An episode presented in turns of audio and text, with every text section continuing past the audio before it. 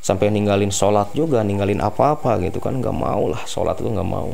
Saya jadi istilahnya saya ada kecewa lah sama Allah tuh dulu gitu kan ada rasa kecewa sama Allah. Itu cuma pembenaran kalau menurut saya. Kenapa? Saya ini lebih berpengalaman dari anda gitu kan. Saya sudah mengalami sendiri berapa puluh orang yang tidak yang secara tidak langsung saya sesatkan. Berapa puluh orang yang secara tidak langsung saya jerumuskan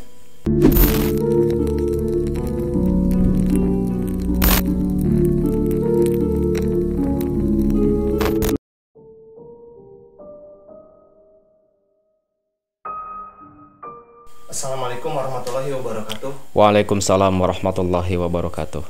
Nah, untuk video-video sebelumnya kita kan tahu nih Kang Maman banyak banget cerita mistisnya, Ya, banyak pengalamannya juga.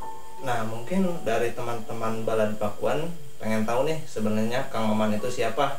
Nah, di video kali ini saya khususin deh buat kita kenalin Kang Maman dan tentunya kisah hidup Kang Maman ya. Jadi oke. pertanyaan pertama dari saya mungkin Kang ya. Kang Maman itu siapa sih? Nah, saya manusia. Cuman gini lah. Oke, saya cerita latar belakang saya aja ya. Jadi saya ini anak pertama dari istri kedua.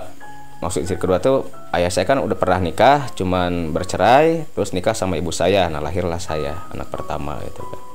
Nah, kebetulan saya ini hidup di lingkungan orang-orang yang kental dengan budaya klinik.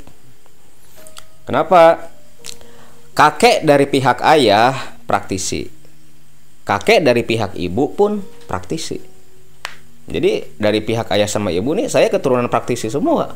Dua-duanya gitu. Makanya saya eh, ada satu keinginan waktu kecil itu. Saya pengen nih eh, dihargai.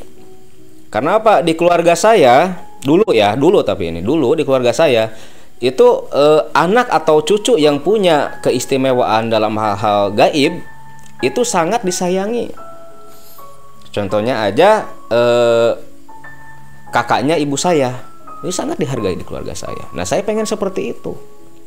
Ada keinginan kuat seperti itu. Pengen sekali gitu kan. Dan semua keilmuan dari kakek dari bapak sama kakek dari ibu itu turunnya ke saya. Dulu itu. Jadi saya ahli warisnya bukan ahli waris harta, tapi ahli waris dari keilmuannya. Nah, terus ilmu apa sih yang dipelajari?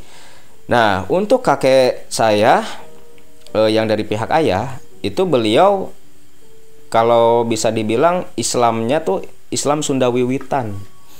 Jadi apa sih Islam Sunda Wiwitan ini? Tapi ini menurut saya loh yang saya lihat gitu kan e, bukan mungkin kalau orang lain punya pemahaman yang lebih baik gitu kan daripada saya. Cuma ini yang saya alami sendiri dulu. Jadi yang disebut Islam Sunda Wiwitan tuh gini. Jadi agama Islam masih berpadu dengan adat budaya Sunda gitu. Jadi masih kental perpaduan antara budaya dengan keislaman gitu kan. Jadi ada masih istilahnya masih ada pakai seperti eh, sesaji, tapi sesaji di sini bukan untuk bangsa jin gitu kan. Eh, nyuguh lah istilahnya gitu. Terus eh, kalau misalnya kita ninggalin sholat misalnya nih kita ninggalin sholat nih ketinggalan sholat zuhur. Nah pas asar itu dikodok nah setelah sholat asar eh setelah sholat asar ya langsung sholat zuhur. Niatnya kodok tapi setelah kita sholat zuhur kodok yang sholat zuhur itu nah langsung sasadu kalau orang Sunda bilang. Meminta maaf kepada Allah dengan bahasa Sunda Duh Gusti nyuhun dihapunten sim abdi dugikeun ka sim abdi teu tiasa ngalakonan atawa ninggalkeun sholat duhur nah ada bahasa seperti itu Tata cara peribadahannya sama, cuman memang masih kental lah adat budaya Sunda dengan dipadukan perpaduan antara adat budaya Sunda dengan eh, agama gitu kan. Itu sebut Islam Sunda Wiwitan. Nah, untuk ilmu batinnya ilmu batinnya ilmu kesepuhan lah pakainya tuh ilmu seperti itu. Jadi ada tiga tingkatan kalau di apa yang dipelajari oleh kakek saya. Yang pertama itu sejatining manusia, sejatining manusia. Yang kedua tingkat kedua itu sejatining hirup. Yang ketiga karahayuan.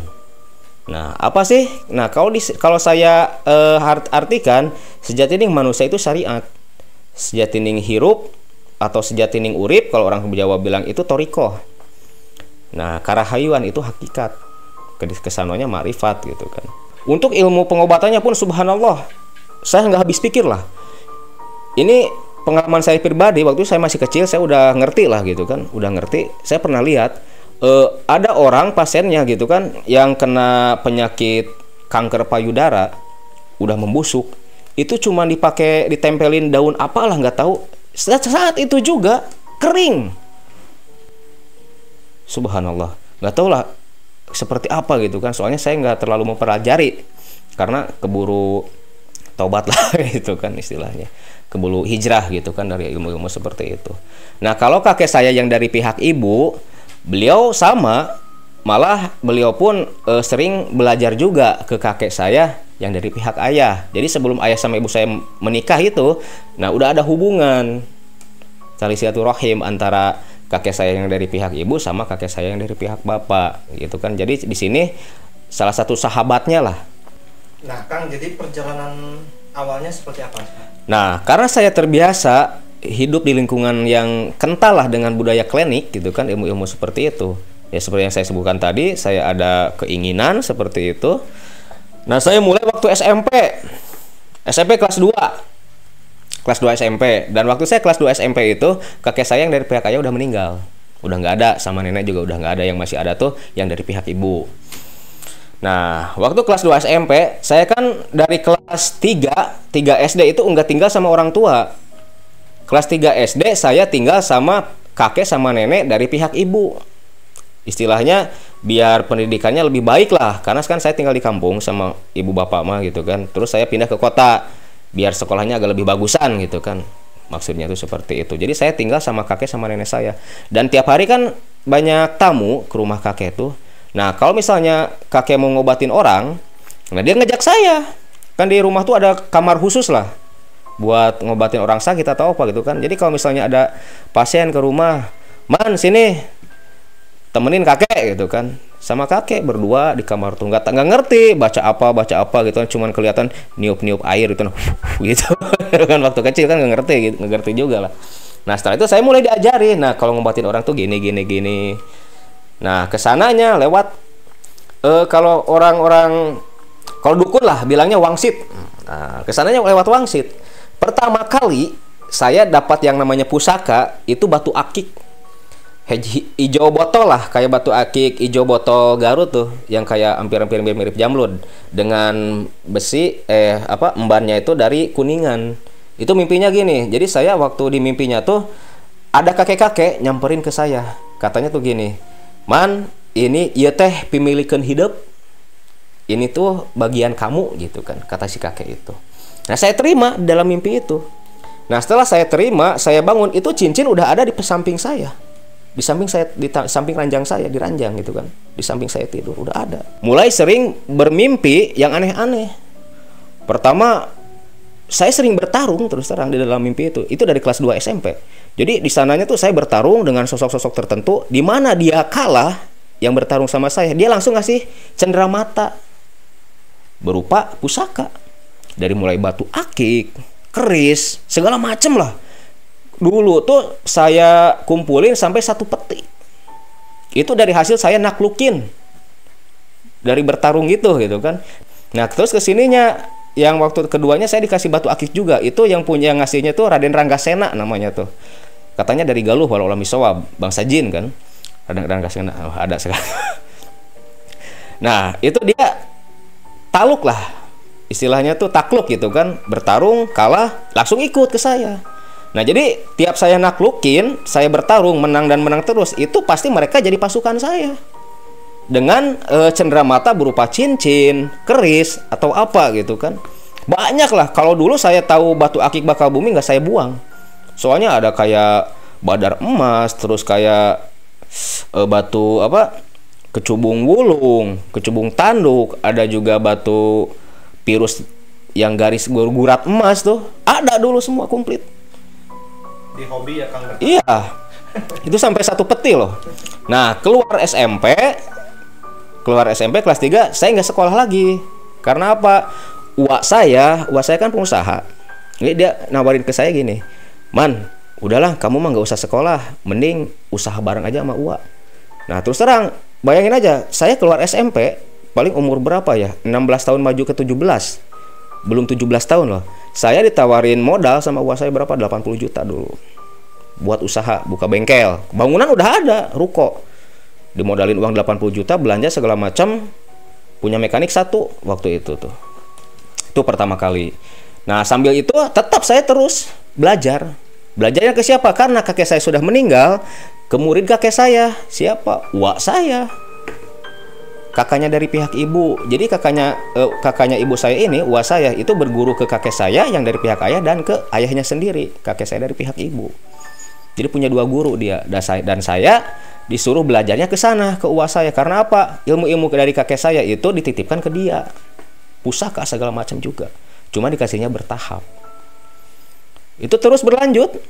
Sampai awal pertama kali saya buka praktek ini nggak sengaja sebenarnya. Pertama ada teman alumni zaman sekolah dulu gitu kan. Nah teman-teman dekat saya ini baru eh, emang tahulah saya sering mempelajari hal seperti itu. Paham lah dunia mistik gitu kan Nah dia punya problem lah sama pacarnya, mau dijodohin sama orang tuanya. Nah suruh lah, suruh saya suruh datang, datang aja ke bengkel, ngomong di bengkel, gampang gitu kan. Bawa apa? Bawa martabak aja. Nah saya suruh bawa martabak dia, bawa martabak.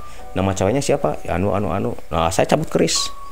Gitu saya waktu itu belajar ilmu parewangan. Nah, kalau ilmu parewangan, jadi kekuatannya itu dari hodam-hodam pusaka. Nah, susahnya kalau orang-orang Parewangan, dukun-dukun Parewangan, kalau musuhnya lebih kuat hodamnya, kita kalah. Karena kita nggak punya ilmu, yang punyanya hodam. Jin yang ngasih pusaka ke kita.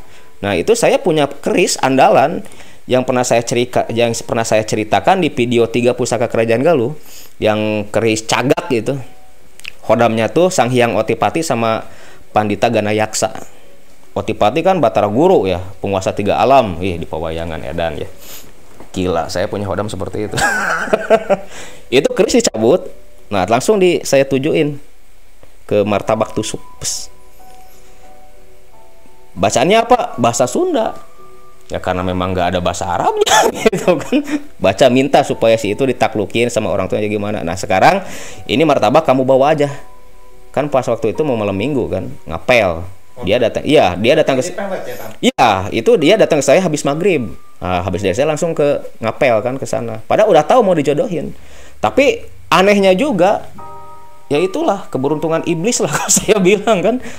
Itu orang tuanya yang tadinya mau ngejodohin anaknya nggak jadi malah ngedukung ke dia. Gara-gara apa? Gara-gara mar makan martabak bekas ditusuk keris. Berarti praktek Kang Mawan pertama itu adalah Teman saya, iya pelet itu. Teman saya waktu SMP. Nah, dari sana comel dia kan ngasih tahu ke teman-teman yang lain. Mulai berdatangan. Terus terang paling ngasih rokok gitu kan. Si rokok sambil main ya. Saya juga masa sih sama teman sendiri gitu kan. Saya nggak pernah dari dulu nggak pernah nari atau apa enggak. Nah itu datang saya ya itu problemnya yang namanya anak sekolah, anak SMA apa sih masalahnya cewek kan gak jauh dari sono lah cewek cewek cewek gitu masalah pacaran cinta monyet gitu Nah, itu saya belajar di UA saya itu sekitar sampai eh, tiga tahunan lah. Tiga tahunan itu dari tahun 2006 sampai eh 2006. Iya, 2006 sampai awal tahun 2009-an lah. Awal 2009. Itu saya belajar ilmu-ilmu seperti itu, termasuk ilmu hikmah juga seperti hijib-hijib, terus ilmu-ilmu jeblagan, tenaga dalam, kanuragan, segala macam lah saya pelajari sampai puasa mutih, pati geni, terus uh, apa? Dikubur puasa tapa pendam disebutnya. Dikubur saya satu leher. Nah kepala ditungkup aja pakai kayak apa tuh tempat sampah yang dari anyaman bambu tuh. Gebog kalau orang Sunda bilang mah. Ditutup pakai itu. Maksudnya berapa biar nggak dipatok ayam gitu kan bayangin tiga hari tiga malam saya.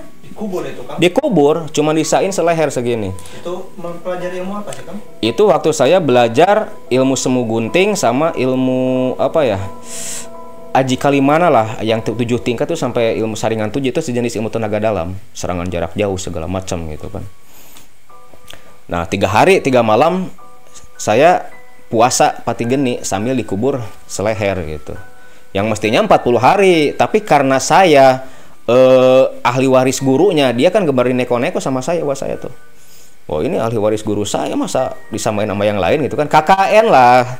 Jadi yang namanya korupsi kolusi nepotisme itu bukan cuman masalah uang. Saya masalah ilmu juga pakai pakai dulu gitu kan? Karena apa? Gurunya uas saya ayah kan? Enggak juga sama juga ayah gitu kan maka kasih sayangnya beda gitu kan lebih dispesialin lah. Orang lain tujuh hari saya tiga hari. Orang lain 21 hari saya cuma tujuh hari.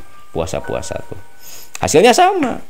Nah itulah uh, waktu saya berguru ilmu-ilmu hikmah terus ilmu kesepuhan juga dari mulai ilmu kadewaan uh, pawayangan, parewangan sampai ilmu-ilmu model hijib segala macam itu di, dari tahun dari zaman SMP lah sampai tahun 2009-an.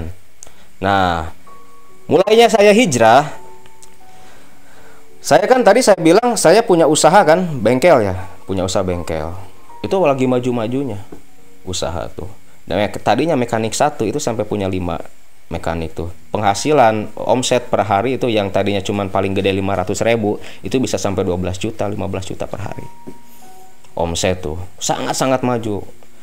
Nah saya punya cewek nih.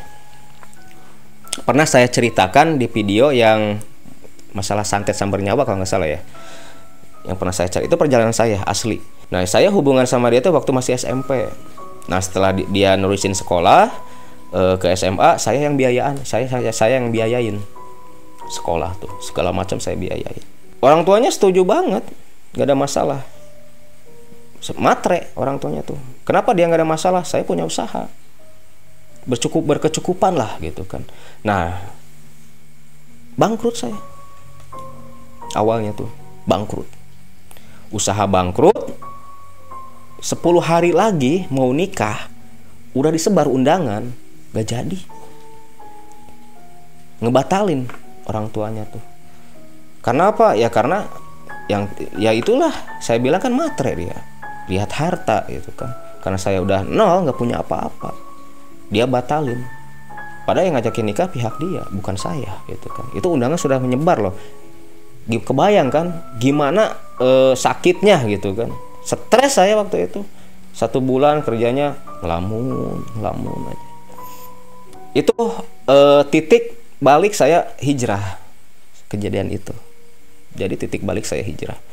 Nah setelah itu saya kan eh, nggak tinggal sama orang tua kan seperti yang saya bilang. Nah setelah saya bangkrut saya pulang ke rumah orang tua saya. Di perkebunan karet. Nah sambil nenangin pikiran lah.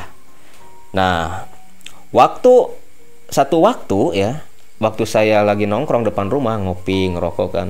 Nah ada orang lewat. Orang lewat. Langsung ke batin tuh ngontak. Tak gitu kan. Loh siapa?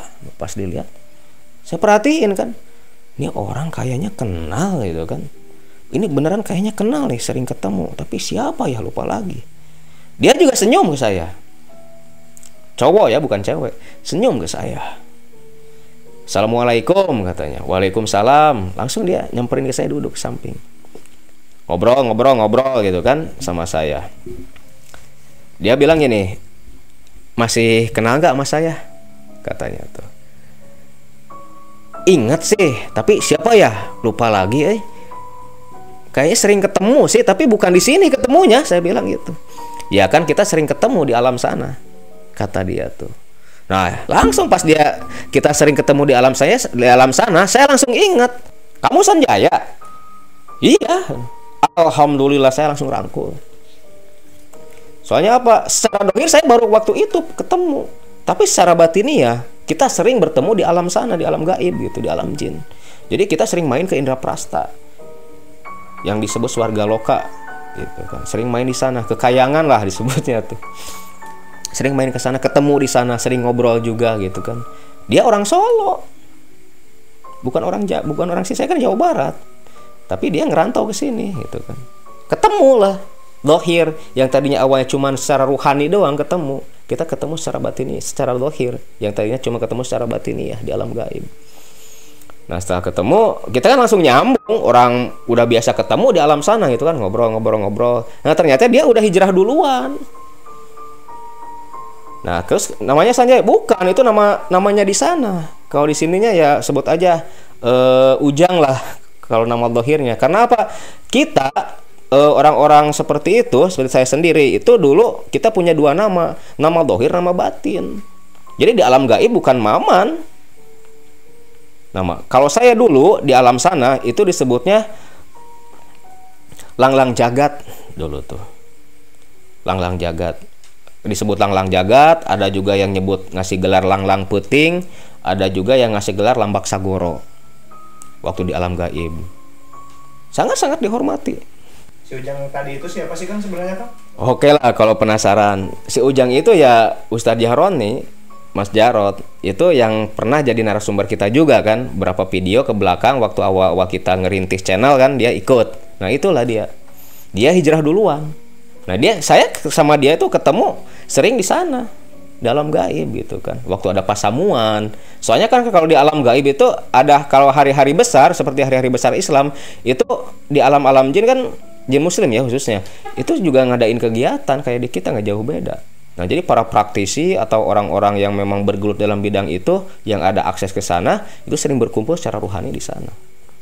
Nah kebetulan si Sanjaya ini atau si Ustadz Jahroni ini dia udah hijrah duluan nah terus dia nanya ke saya kan man kenapa kamu kayak yang banyak pikiran? Kamu tuh badannya di sini tapi pikirannya ke mana? Gitu kan kata dia tuh. Nah akhirnya karena memang udah akrab dari dulu ya di, maksudnya di alam situ akrabnya gitu saya ceritakan lah pengalaman saya. Yang mana? Yang saya gagal nikah itu. Soalnya dari titik itulah saya mulai frustasi segala macam gitu kan sampai ninggalin sholat juga ninggalin apa-apa gitu kan nggak mau lah sholat tuh nggak mau saya jadi istilahnya saya ada kecewa lah sama Allah tuh dulu gitu kan ada rasa kecewa sama Allah Bayangin aja lah, dari kelas 1 sampai kelas 3 saya biayain. Sampai udah pas mau nikah gagal gitu kan. Siapa yang gak kecewa? Kau ngitung materi berapa? Seperti itu. Nah, setelah itu saya ceritakan, nah dia ngajak ke saya, ya udah tuh bareng lagi yuk. Bareng gimana? Ya saya ya bareng lah ke masjid, kita sholat, ngobrol-ngobrol biar tenang lah pikiran gitu kan. Nah, saya ngikut sama dia ke masjid. Nah, terus kita juga kebetulan uh, ustadz yang di masjid, yang jadi imam masjid itu ngadain kajian, kajian kitab, terus uh, kajian kiroah juga. Nah, saya pun tertarik. Belajarlah saya. Jadi mulai memasuki fase tobat. Ya? Iya, mulai masuki fase tobat. Nah, dari situlah saya mulai banyak uh, nerima pencerahan-pencerahan gitu kan. Pencerahan-pencerahan secara batiniah gitu. Dari nasihat-nasihat si imam masjid itu itu tahu awal-awal tahun 2009 saya mulai mulai melangkah hijrah gitu kan nah terus gimana apakah saya berhenti langsung tidak dalam urusan ilmu-ilmu gaib saya nggak berhenti langsung masih terus berlanjut cuman memang ada sesuatu ilmu-ilmu yang memang udah nggak saya pakai lagi. Yang bertentangan dengan agama lah seperti pelet yang kayak gitu nggak saya pakai. Nggak saya pakai waktu itu. Cuman kalau kanuragan kanuragan saya masih pakai seperti kebal bacok segala macam lah. Nggak ada gunanya sebenarnya nggak ada gunanya sama sekali. Kita nggak bakal bisa makan gara-gara badan kebal bacok enggak tetap aja nggak makan lapar gitu nggak ada gunanya ilmu-ilmu seperti itu. Nggak ada guna sama sekali. Menurut saya loh saya yang alami yang pernah mengalami itu itu nggak ada gunanya. Malah menghalangi yang namanya rizki. Seset karena milik teh cek orang Sunda kayak eh, waduk banyu seperti itu. Jadi di kena golok golok nembus. Kayak golok apa ditebasin ke air aja buduk banyu seperti itu. Semu gunting semu gunting kalau di wayang kayak ilmunya Gatot Kaca Braja Musti sekali nempeleng tutung memang saya ngalamin sendiri banyak lah dulu musuh-musuh saya maksudnya namanya waktu muda kan geng-gengan lah gitu kan berkelahi saya tempeleng pasti hitam langsung pipinya tuh panas panasnya luar biasa sampai istilahnya uh, kayak cacing kemanasan lah dia sakit gitu kerasanya tuh. Nah saya sendiri ya bisa nyambut juga saya gitu, bisa ngobatin juga. Kalau udah nyerah saya obatin gitu. Itu ilmu-ilmu seperti itu. Nah setelah saya sering ke masjid, ikut kajian, belajar ngaji segala macam, terus dapat ilmu-ilmu baru juga dari Ustadz Jahroni, ilmu-ilmu baru yang istilahnya lebih baik lah gitu kan daripada ilmu-ilmu saya, karena memang sumbernya ya dari ayat suci Al-Quran hijib-hijib segala macam gitu kan. Nah setelah itu dia ngajakin saya ke guru pembimbingnya. Guru pembimbingnya ngajakin saya ke guru pembimbingnya. Man main yuk. Main ke mana? Gitu kan. Ke desa sebelah. Guru saya kan di sana. Kita ngobrol-ngobrol lah ke sana. Gitu kan. Habis maghrib dulu tuh. Habis maghrib langsung ke masjid. Karena gurunya pembimbing, guru pembimbing itu di masjid. Dia sampai isya tuh di masjid nggak pulang. Setelah sholat isya baru dia pulang ke rumah. Masjid ikut dulu sholat isya lah baru ngikut ke rumah silaturahmi. Ngobrol-ngobrol. Nah dari sanalah saya mulai menyadari bahwa apa yang selama ini saya lakukan apa yang selama ini saya pelajari itu salah nah terus saya belajar belajar apa sih belajar zikir saya belum diijajah karena guru pembimbing nggak bisa ngasih ijazah karena itu hak guru mursyid yang seperti zikir toriko seperti itu itu hak guru mursid gitu kan. Nah saya bela ikutlah selama tiga bulan. Jadi e, acaranya tuh acara kajian acara amaliah itu kan malam Selasa sama malam Jumat. Nah itu saya tiap malam Selasa sama malam Jumat rutin di tempat guru guru pembimbing saya. Ngikut ngikut terus tamrin lah ngikut gitu kan ngikut zikir ngikut aurod kayak rotib yang gituan gitu kan ngikut. Nah selama saya mengikuti e, guru saya selama tiga bulan itu malam Selasa malam Jumat nah itu saya mulai banyak kejadian aneh-aneh. Nah aneh-aneh di aneh-aneh di sini gimana? E, saya kan udah nggak pakai lagi rogo sukmo ya dulu tuh nggak pakai lagi rogo sukmo. Setelah pasca saya belajar tobat gitu kan. Berangkat hijrah nggak nggak pakai lagi. Nah jadi saya sering bermimpi misalnya malam Selasa ya pulang tidur. Nah malamnya langsung mimpi. Jadi mimpinya tuh gini jadi saya sering datang ke salah satu tempat seperti masjid. Nah, di masjid itu nah pertamanya, pertama saya datang ke Sang Hyang Cipta Rasa Cirebon, kesepuhan. Di kesepuhan masuk masjid saya ketemu sama satu majelis banyak-banyak orang lagi berzikir. Nah setelah saya perhatiin aja ini lagi pada ngapain sih gitu kan, lagi apa sih ini? Gitu. Tapi e, bacaan zikirnya kayak yang kenal gitu kan karena nggak terlalu mendengar dengan jelas gitu saya di luar nah setelah sekian lama saya nunggu di luar masjid nah si eh, pemimpinnya pemimpin majelis itu si ustadznya mungkin ya terus ngutus santrinya yang ikut kajian yang ikut amalia suruh nyamperin ke saya. Nah ada orang dari, dari sanonya tuh nyamperin ke saya. Kang dipanggil sama Pak Kiai. Nah saya kan mikir loh kok saya dipanggil? gitu kan. Lah gak banyak omong gitu kan. Di mimpi tapi terasa nyata. Uh, terus nyamperin ditanya kapan mau talkin? Seperti itu. Itu cuman itu doang yang ditanyakan kapan kamu mau talkin? Nah saya kan nggak ngerti apa sih talkin setahu saya yang namanya talkin itu mayat ditalkin setahu saya kan Nah, kejadian itu berulang terus di lokasi-lokasi yang berbeda dengan orang yang berbeda pula. Itu selama tiga bulan. Nah, pada bulan ketiga, saking penasarannya, saya nanya ke si Kang Jaroni itu, si Ustadz Jaroni, si Mas Jarot itu kan. Mas, talkin itu apaan sih? Nah, dia jelasin talkin itu papatah, pepatah. Jadi di papatahan dinasehati bagaimana caranya berzikir yang benar. Itu, oh gitu. Ke mana kalau misalnya mau talkin atau ijazah gitu kan? ya mesti ke pusat ke sana ke pesantren langsung gitu kan. Nah tapi saya pengen lebih jelas nih. Saya bilang gitu. Ya udah ke guru pembimbing aja nanyanya gitu kan. Langsung kayak ke guru pembimbing. Nanya dijelasin lah sama beliau. Tuh gitu gitu gitu. Nah setelah dengar eh, guru mursidnya siapa saya kaget kenapa kaget saya ingat kelakuan saya dulu waktu saya berguru di guru saya guru ilmu hikmah saya pernah dengar nama beliau Kiai Haji Anu lah gitu kan Nah, saya penasaran katanya kata orang tuh dia orang sakti, banyak karomahnya. Namanya jiwa muda, dengar-dengar hal seperti itu, saya bilang gini kan ke guru saya. Saya pengen nyoba eh ilmu nasi kiai eta, cek saya teh. Nah, dia marah guru saya. Sembarangan kamu itu teh wali. Wah, wali, wali. Mana ada wali zaman sekarang waktu belajar ilmu kayak gitu. Karena apa? Pengaruh bangsa jin kan. Emosi gampang naik. Pengen nyoba terus hawanya tuh. Pengen nyoba orang. Apalagi lebih dengar orang punya kelebihan pasti pengen nyoba. Penasaran saya mah pengen nyoba, Wak. Gagabah nyebutnya seperti itu. Itu kejadian 2 tahun sebelum saya dengar dari guru pembimbing bahwa gurunya itu itu gitu. Gurunya beliau tuh, guru pembimbing saya tuh punya guru kan. Gurunya tuh guru mursidnya. Ternyata kiai itu yang saya tantang dulu. Hayang nyobaan deh, pengen nyobain ilmu nasi kiai eta. Pengen nyobain ilmunya si kiai itu. Menurut saya kata saya tuh kan ke uas saya, ke guru saya. Gagabah itu kan kata guru saya tuh. Nah setelah mendengar bahwa yang bisa yang memberikan ijazah zikir itu zikir torikoh ya itu bahwa Kiai Anu gitu kan ah, saya kaget ternyata beliau yang saya tantang dulu. Seperti itu. Nah akhirnya karena sudah menggebu-gebu ingin gitu kan ingin memperbaiki diri gitu kan. Ingin bertobat benar-benar gitu. Saya minta boleh nggak saya minta talkin ke sana?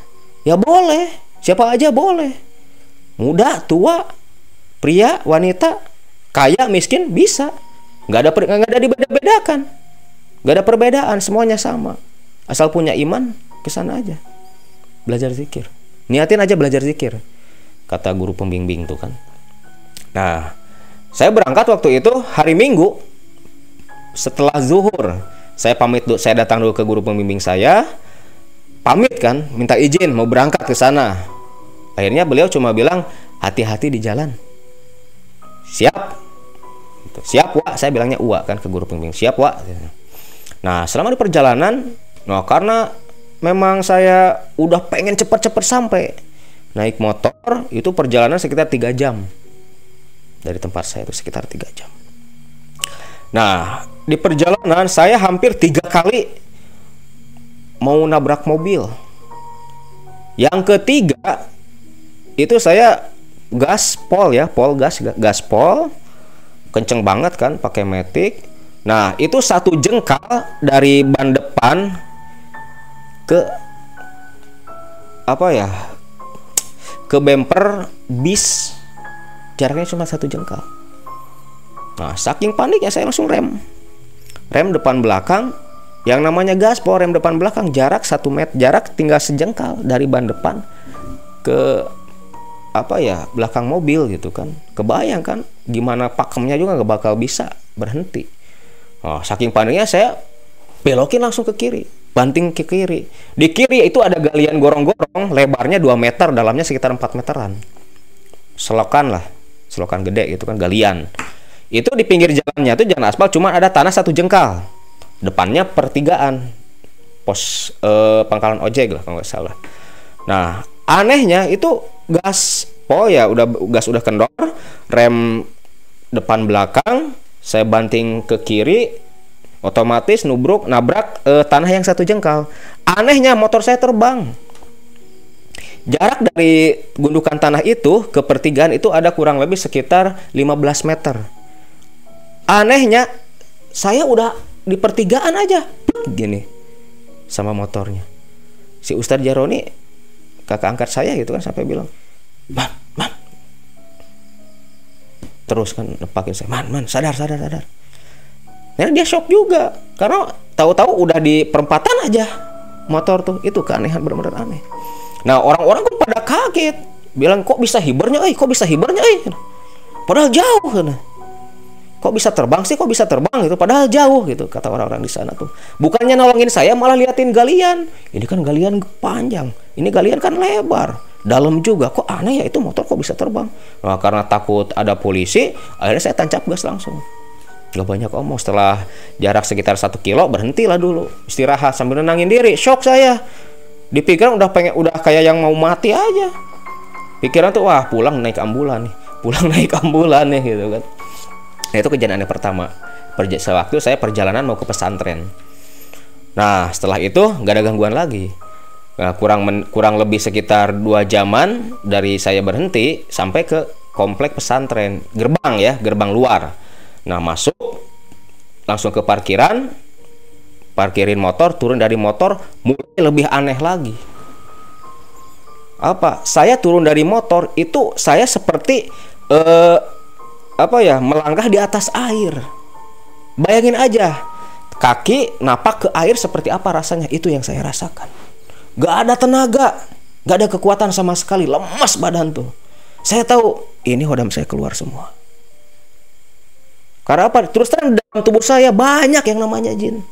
Bukan 10 20 puluhan. Sampai 100 lebih. Hodam saya yang dalam tubuh. Dari semua ilmu-ilmu yang saya pelajari. Dimulai tangan kanan kiri kaki. Sampai di pundak. Semua penuh. Jin semua. Datang ke pesantren keluar semua kayaknya. Kenapa? Badan langsung lemes nggak ada tenaga. Sampai dipayang saya pas di parkiran sama kakak angkat saya Nah, setelah itu masuk langsung ke kantib. Agak mulai ada tenaga, jalan saya ke kantib. Nah, di kantib kan laporan kan, tamu kan, ada keperluan apa? Saya pengen belajar zikir sekalian jaroh. Eh, uh, saya waktu itu sampai sekitar habis asar jam 4. Belum sholat asar. Eh, uh, abahnya juga udah berangkat. Pengajian di Sumedang katanya tuh. Aduh, bingung saya kan. Kenapa saya nggak pamitan sama orang tua? Saya pamit nggak pamitan nginep gitu kan. Saya nggak pamitan nggak pulang gitu. Saya nggak pamitan nginep. Kalau mau paling habis subuh. Wah bingung saya kan. Saya nggak pamitan sama orang rumah nggak bilang gitu kan. Bisa kena marah kalau saya pulang besok. Ya akhirnya karena nekat juga saya. Karena apa? Udah mau mati di jalan masa mau pulang sia-sia kan? Ya udahlah pak. Nggak apa-apa habis subuh aja. Setelah saya bilang gitu abah ada di belakang saya Nah orang-orang kantip kan kaget loh, itu abah ada. Tadi kan abah udah berangkat naik mobil ke Sumedang gitu kan. Kaget orang kantip juga karena pas tahu orang kantip habis sholat asar itu udah berangkat naik mobil ke Sumedang. Tapi pas saya bilang siap, udah ada di belakang. Saya langsung balik kan, balik balik lihat memang ada dengan wajah yang bercahaya subhanallah. Memakai jubah putih beliau tuh waktu itu memakai jubah putih, sorban putih, semua pakaian serba putih, terus bawa tongkat juga, itek lah, sunnah kan para ulama. Saya langsung nyamperin ke sana, cium tangan, assalamualaikum. Eh, kapan derian maneh mah? Bilangnya seperti itu, kan Sunda. Kapan derian itu kalau bahasa Indonesia apa ya? Telat gitu. Eh telat kamu mah gitu kan. Nah, saya nggak banyak pikir mungkin maksud telat di sini karena memang udah bubar sholat asar gitu kan. Udah pada sholat asar belum? Belum abah. Sholat dulu katanya. Nanti di belajar zikirnya habis sholat kata beliau tuh. Langsung ke masjid wudhu sholat itu kan sholat asar berdua sama kakak angkat saya. Setelah ya sholat kan saya mata melihat kan nggak nggak terpejam mata tuh waktu sholat Nah, setelah salam, Assalamualaikum warahmatullahi wabarakatuh terakhir. Assalamualaikum warahmatullahi Udah duduk bersila di depan saya. Gimana saya nggak kaget? Saya sholat mata melihat, nggak dipejamin mata. Setelah selesai salam, beliau ada di depan saya duduk bersila. Waktu pertama saya musopahah, cium tangan beliau, saya ngelihat wajahnya. Sekilas saya lihat wajahnya, wajah-wajahnya gitu kan. Pas saya selesai sholat, beliau duduk bersih di depan saya. Pas saya lihat, subhanallah, itulah yang nyuruh salah satu santri yang nemuin saya waktu saya mimpi di salah satu masjid yang tadi saya sebutin di Sang Yang Cipta Rasa. Jadi abah ini atau kiai ini yang ada di mimpi Kang Maman? Iya, yang ada di mimpi saya. Subhanallah, bergetar saya hati itu. Nangis saya hati detik itu. Nah setelah belajar zikir, di istilahnya di talkin tuh dipapatah lah dikasih nasihat caranya dikir tuh begini begini kaifiatnya begini. Nah setelah itu selesai sekitar 20 menitan lah selesai saya pengen jaroh ke makom. Makom siapa? Makom pendiri pesantren. Nah nah di sini mulai ada keanehan lagi nih. Setelah saya um, cium-cium tangan beliau maksud saya tuh saya ingin memberikan sesuatu lah sebagai uh, rasa terima kasih gitu kan ke abah itu kan yang ngasih saya zikir gitu yang ngasih ijazah zikir. Saya cuma balik uh, dari duduk bersih saya balik ngambil tas mau ngambil maksudnya ngambil amplop gitu kan. Pas saya ngelirik beliau udah di luar masjid padahal jauh loh. Dari tempat tadi bersila ke masjid itu ada sekitar 20 meteran lebih. Tapi dengan sekilas beliau sudah ada di luar masjid. Oh saya lari kan ngejar beliau ngejar beliau terus saya nyium tangan abah hatur lumayan. Lumayan gitu kan menurut saya tuh nah beliau terima syukur katanya tuh. Nah terus beliau jalan ke tangga makom. Kan makomnya itu di atas. Naik tangga gitu kan naik tangga. Saya ngikutin dari delapan. Saya terus terang saya capek ngikutinnya. Beliau itu ngelangkah tapi cepat banget ngelangkahnya. Satu kali langkah dia sudah di depan gitu kan. Gak ngerti saya juga. Saya sampai terkaget-kaget Nah pas diundakan tangga itu kan tangga tuh begini naik, undakan, naik lagi. Nah undakan pertama saya badan yang tadinya udah ada tenaga ngedadak lemes lagi. Detik itu juga saya mengelumpuk sujud di sana, gak ngerti ya juga. Jadi tubuh ini seperti nggak bisa dikontrol langsung sujud di sana.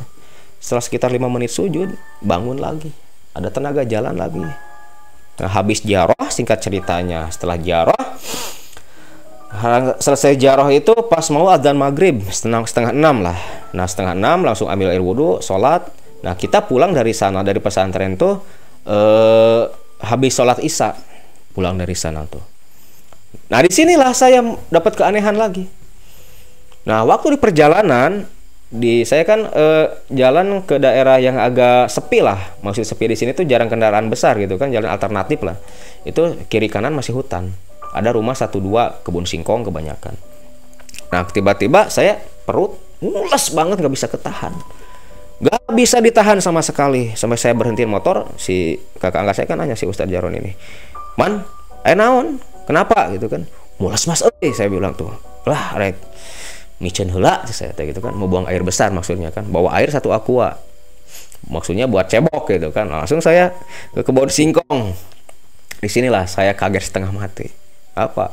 Pas saya eh, jongkok mau buang air yang keluar apa? Bukan kotoran.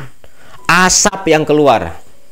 Bayangin dari lubang belakang dari dubur itu keluar asap seperti kita lagi ngerokok. Ngelun hasup teh itu.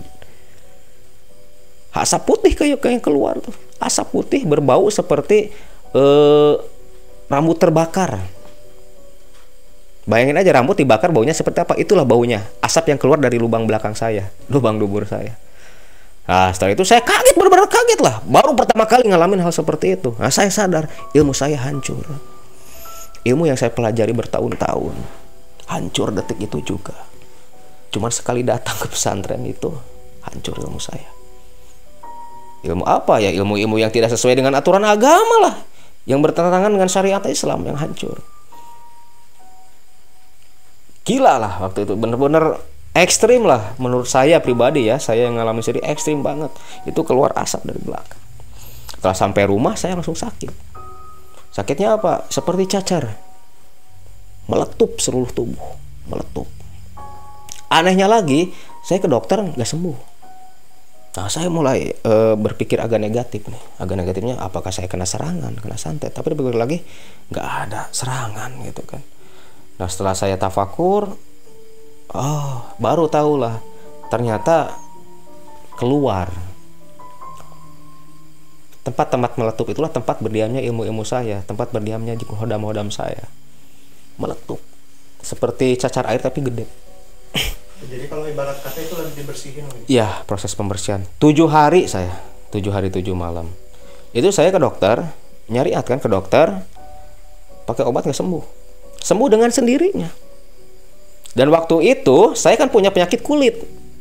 Saya punya penyakit kulit yang gak sembuh sama obat. Kenapa? Karena saya pernah melanggar satu pantrangan waktu saya berguru.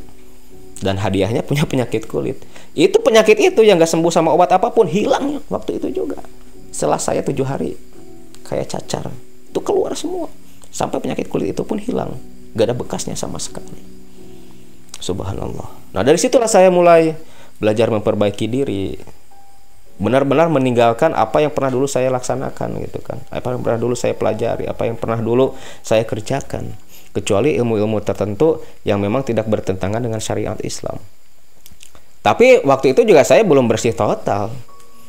Soalnya nggak bisa sekaligus juga kan nggak bisa sekaligus juga gitu kan. Nah setelah uh, eh, 2009 itu saya kejadian. 2010 maju ke 2011 itu saya buka padepokan. Apa sih yang diajarkan di sana? Yang saya ajarkan di padepokan saya itu tenaga dalam. Tenaga dalam itu teori 5 menit, 10 menit praktek itu orang awam bisa mentalin yang udah belajar lama. 15 menit. 5 menit teori, 10 menit praktek, orang bisa mentalin orang. Sakti kan? Bagus. Salah bukan bagus. Saya waktu itu belum sadar. Karena apa? Menurut saya baik. Kenapa? Karena apa yang saya kasih ke anak-anak, apa yang saya kasih ke murid-murid saya sama kakak angkat saya, itu ayat itu ngambilnya dari ayat Al-Qur'an.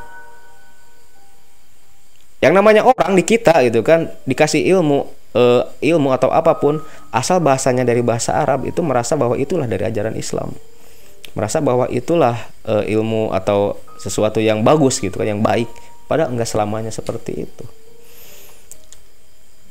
Itu sekitar dua tahun saya diriin Padepokan. Murid banyak. dari luar kota yang saya ajarkan ilmu tenaga dalam terus hijib-hijib juga nah di sinilah ada kekurangan apa kita sering kecolongan di mana mata batin sudah kebuka bisa melihat yang seperti itu penampakan jin bisa komunikasi dengan bangsa jin. Nah itu kadang sering kedatangan uh, jin-jin yang mengaku sebagai sosok-sosok tertentu. Seperti mengaku menjadi sosok Sunan Kalijaga dengan wajah dan perawakan yang seperti udah pada diketahui. Jadi Sunan Gunung Jati semua wali ada. Padahal itu jelas jin. Paling banter korin Kenapa dipercaya? Karena apa yang mereka ucapkan, yang mereka ajarkan, kebaikan. Tapi kalau diperhatikan, itu ada bagian-bagian tertentu yang nyeleweng. Karena apa ya? Memang bukan sosok yang sebenarnya, itu kan perwujudan dari bangsa jin. Itu kelemahannya. Makanya sekarang banyak terus terang datang ke saya minta dibukain mata batin, minta belajar ilmu ilmu Saya nggak mau. Karena apa? Saya tahu sendiri saya yang aja yang udah pengalaman itu pernah eh, itu kadang sering juga kecolongan, apalagi yang awam. Kalau sampai kecolongan, apalagi orangnya jauh gitu kan gak dekat sama saya tinggalnya gitu. Dia akhirnya berguru karena didatangi sosok yang mengaku wali, terus belajar dari dia, dari bangsa jin itu yang mengaku jadi wali-wali tertentu, sosok wali tertentu. Sesat kan? Dan saya pun ikut ambil ambil bagian menyesatkan dia. Berarti saya bikin ATM dosa dong. Makanya sampai sekarang saya nggak mau mengajarkan itu. Karena apa? Saya belum punya metode, belum punya kemampuan untuk meminimalisir hal seperti itu. Kalau yang oke okay lah, kalau yang dekat-dekat di lingkungan saya oke okay lah, bisa gitu kan. Soalnya tiap hari bareng. Kalau yang jauh yang di luar kota, gimana saya mantau ya? Itu kelemahannya. Disebutnya guru batin. Karena dari bangsa ruhani. Dianggapnya wali karena memang sosoknya sosok wali yang dia berikan, yang dia pelajari, yang dia yang dia diajarkan sesuai dengan syariat Islam. Tapi di bagian-bagian tertentu ada nyelewengnya. Yang namanya kan gini, satu kebaikan itu diselimuti dengan satu kebohongan, dengan seribu kebohongan. Jadi gini, kita misalnya mau ke daerah A, jalan lurusnya, mau ke sini jalan tuh gini. Nah dia muter dulu, nyampe belum mati iya. Akhirnya mati dalam keadaan kufur, berdosa. Itu yang saya takutkan. Ada yang bilang, tapi kan Kang, e, biar saya lebih paham urusan yang gaib kan e, Islam itu kan e, Allah itu gaib, malaikat itu gaib. Jadi biar kita bisa lebih mempercayai. Nah, berarti Anda nggak punya iman. Yang namanya syahadat kan gaib. Anda bersak menyak, e, apa? Asyhadu Allah ilah Allah saya bersaksi bahwa Allah adalah Tuhan kami. Wa asyhadu anna Muhammad Rasulullah. Nabi Muhammad adalah utusan Allah. Bersaksi tidak di depannya tidak depan orangnya. Goib kan? Tapi kan kita percaya. Kita percaya adanya Allah. Kita percaya sama malaikat-malaikatnya Allah. Rukun iman dan segalanya. Itu kan gaib. Kalau anda pengen melihat jin karena ingin meyakinkan urusan hal-hal gaib berarti anda selama ini nggak yakin sama Allah. Ya pantas. Anda hidup kebingungan seperti itu ada yang bilang gitu ke saya itu cuma pembenaran kalau menurut saya. Kenapa? Saya ini lebih berpengalaman dari Anda gitu kan. Saya sudah mengalami sendiri berapa puluh orang yang tidak yang secara tidak langsung saya sesatkan. Berapa puluh orang yang secara tidak langsung saya jerumuskan.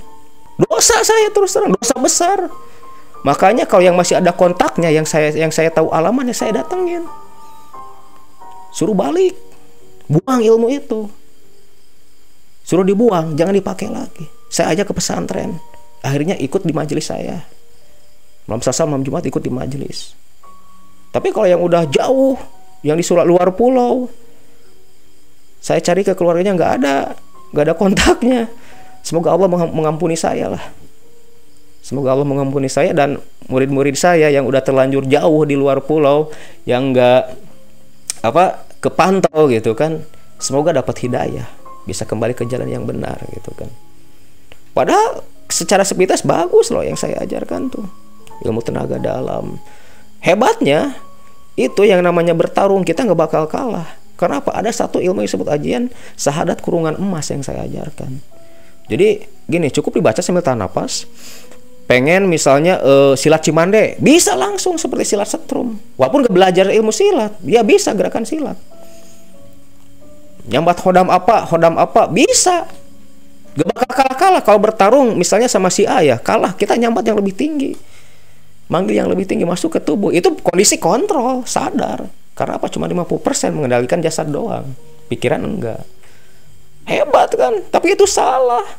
Karena apa? Setelah memasukkan uh, jin ke dalam tubuh itu energi energinya bersarang berdiam di dalam tubuh. Makanya model mohon maaf pada ini him, bukan himbauan ya nasihat saya gitu kan. Pada para praktisi yang sering uh, penelusuran atau teman-teman youtuber juga yang sering pakai sistem mediumisasi tolong hati-hati. Hati-hati. Yang namanya kita mediumisasi pakai sistem mediumisasi itu yang namanya jin masuk ke dalam tubuh. Itu kadang bukan jin yang kita panggil atau bukan jin dari lokasi yang kita panggil itu bisa jin dari mana saja. Kita kan nggak tahu. Mereka bisa mengaku-ngaku doang kan nggak bisa dipastikan. Dan yang paling parahnya energinya berdiam di dalam tubuh si, mediator. Itu mesti dirukiah dibersihkan. Itu kenapa mesti dibersihkan? Karena apa? Nanti sewaktu-waktu karena udah ada akses energinya di dalam tubuh si mediator itu dia bisa masuk lagi ke sana. Sama udah kayak kos-kosan tuh tubuh. Saya sendiri aja yang berapa puluh hodam yang ada dalam tubuh dulu saya buang semua. Karena apa? Takutnya Untung saya masih bujangan loh. Belum menikah. Kenapa kalau sudah menikah mereka kan juga ikut. Nanti anak saya jadi apa gitu kan. Bandelnya mungkin minta ampun. Bisa ilmu-ilmu kayak gitu karena apa ya? Seperti yang saya bilang, yang disebut ilmu titisan seperti itu bukan bagus menurut saya gitu. Kecuali kalau misalnya ilmu laduni itu karena apa? Karena perjuangan kesolehan orang tuanya ada yang seperti itu ada. Tapi kebanyakan sebut ilmu titisan karena orang tuanya dulu praktisi punya ilmu tertentu anaknya tanpa berguru bisa. Itu bukan bagus sebenarnya mesti dirukyah dihilangkan. Karena apa? Ada energi jin yang bersarang dalam tubuhnya. Saya belajar dari pengalaman saya sendiri. Dan murid-murid saya banyak yang kayak gitu. Alhamdulillah eh, sekarang banyak lah yang udah pada ketemu lagi. 15 tahun sampai sekarang saya bergelut dalam hal seperti itu. Lumayanlah pengalaman dalam hal seperti itu.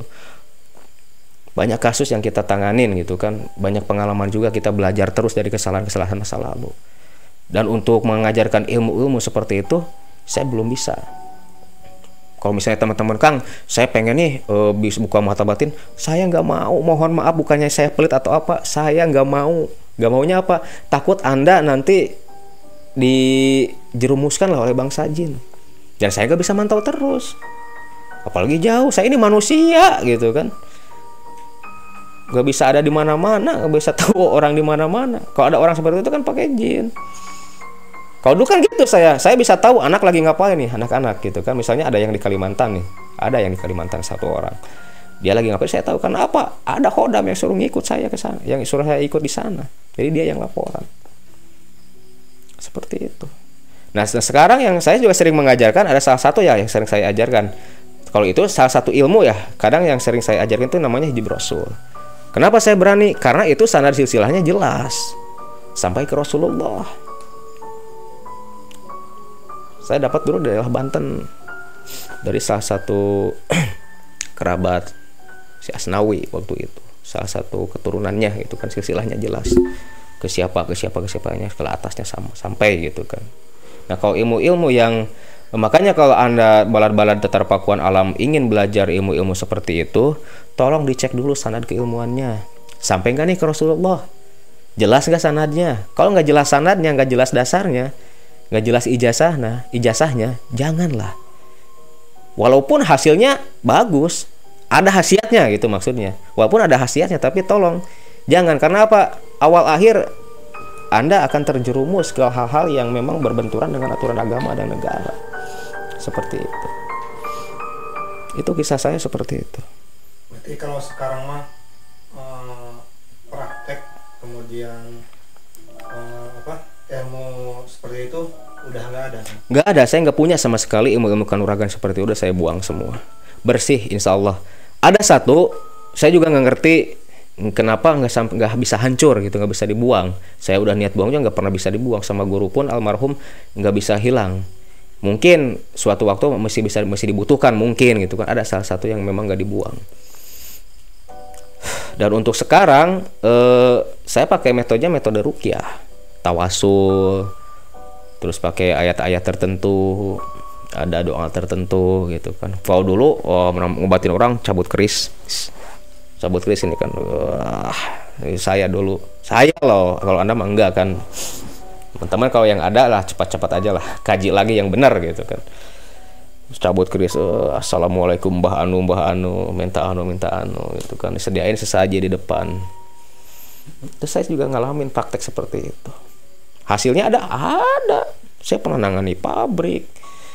Baking ngebaking pra pabrik gitu kan. Pabrik ya pabrik makanan lah di kota salah satu kota besar. Itu pakai keris segala macam. Weh hebat. Giliran ada yang nyerang yang nyerangnya lebih kuat. Nah mundur saya. Dulu gitu ya seperti itu. Berarti kalau sekarang mah uh, ibadah aja ya zikir. Iya kita metode seperti itu lah. Makanya uh, saya uh, ke pasien-pasien saya yang sering konsultasi ke saya apa sih yang saya yang saya kasih uh, untuk amaliyahnya sholat. Gak jauh dari sholat sholat itu kuncinya sholat apa kang Pertama seperti yang tadi saya waktu live Instagram kan, e, sholat sunat taubat, sholat sunat lilafil bala, sholat sunat hajat, itu tiga insya Allah bisa nunjang gitu kan. Asal apa? Sholat lima waktunya jangan sampai bolong-bolong. Usahakan istiqomah. Nah ada doa-doa tertentu yang saya kasih nanti gitu kan. Kalau ada yang konsultasi lewat WA atau apa gitu, saya kasih. insya Allah. Karena apa? Kita mintanya sama Allah aja. Sambil kita berwasilah gitu kan. Berwasilah dengan e, karomahnya para aulia berwasilah dengan mukjizatnya para nabi gitu kan. Berkahnya. Berwasilah dengan berkah-berkahnya. Berwasilah dengan solatnya dengan bacaan-bacaan ayat Al-Qur'annya.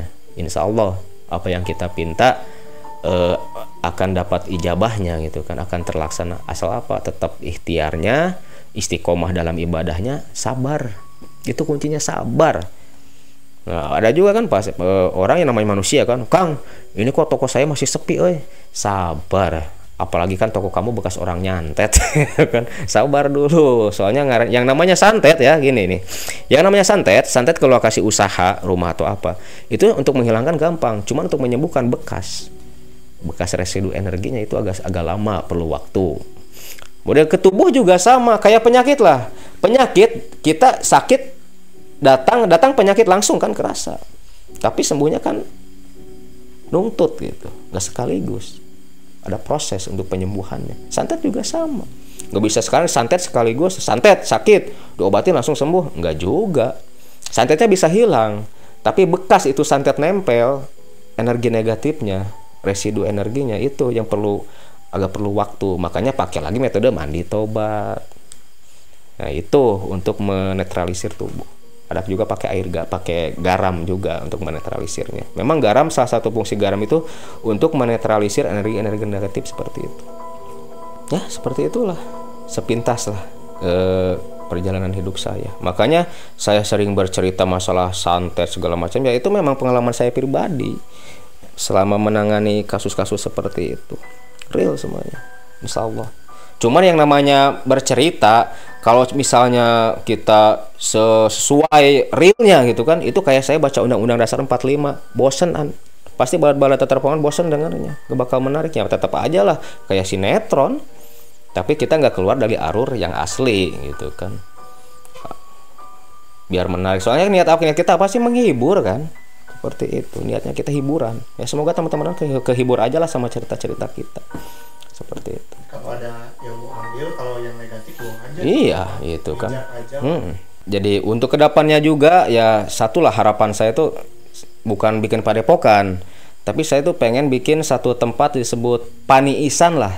Untuk menenangkan diri menenangkan pikiran ya mohon doanya aja lah mudah-mudahan bisa terkabul gitu kan lama dan cepatnya walau alam bisawab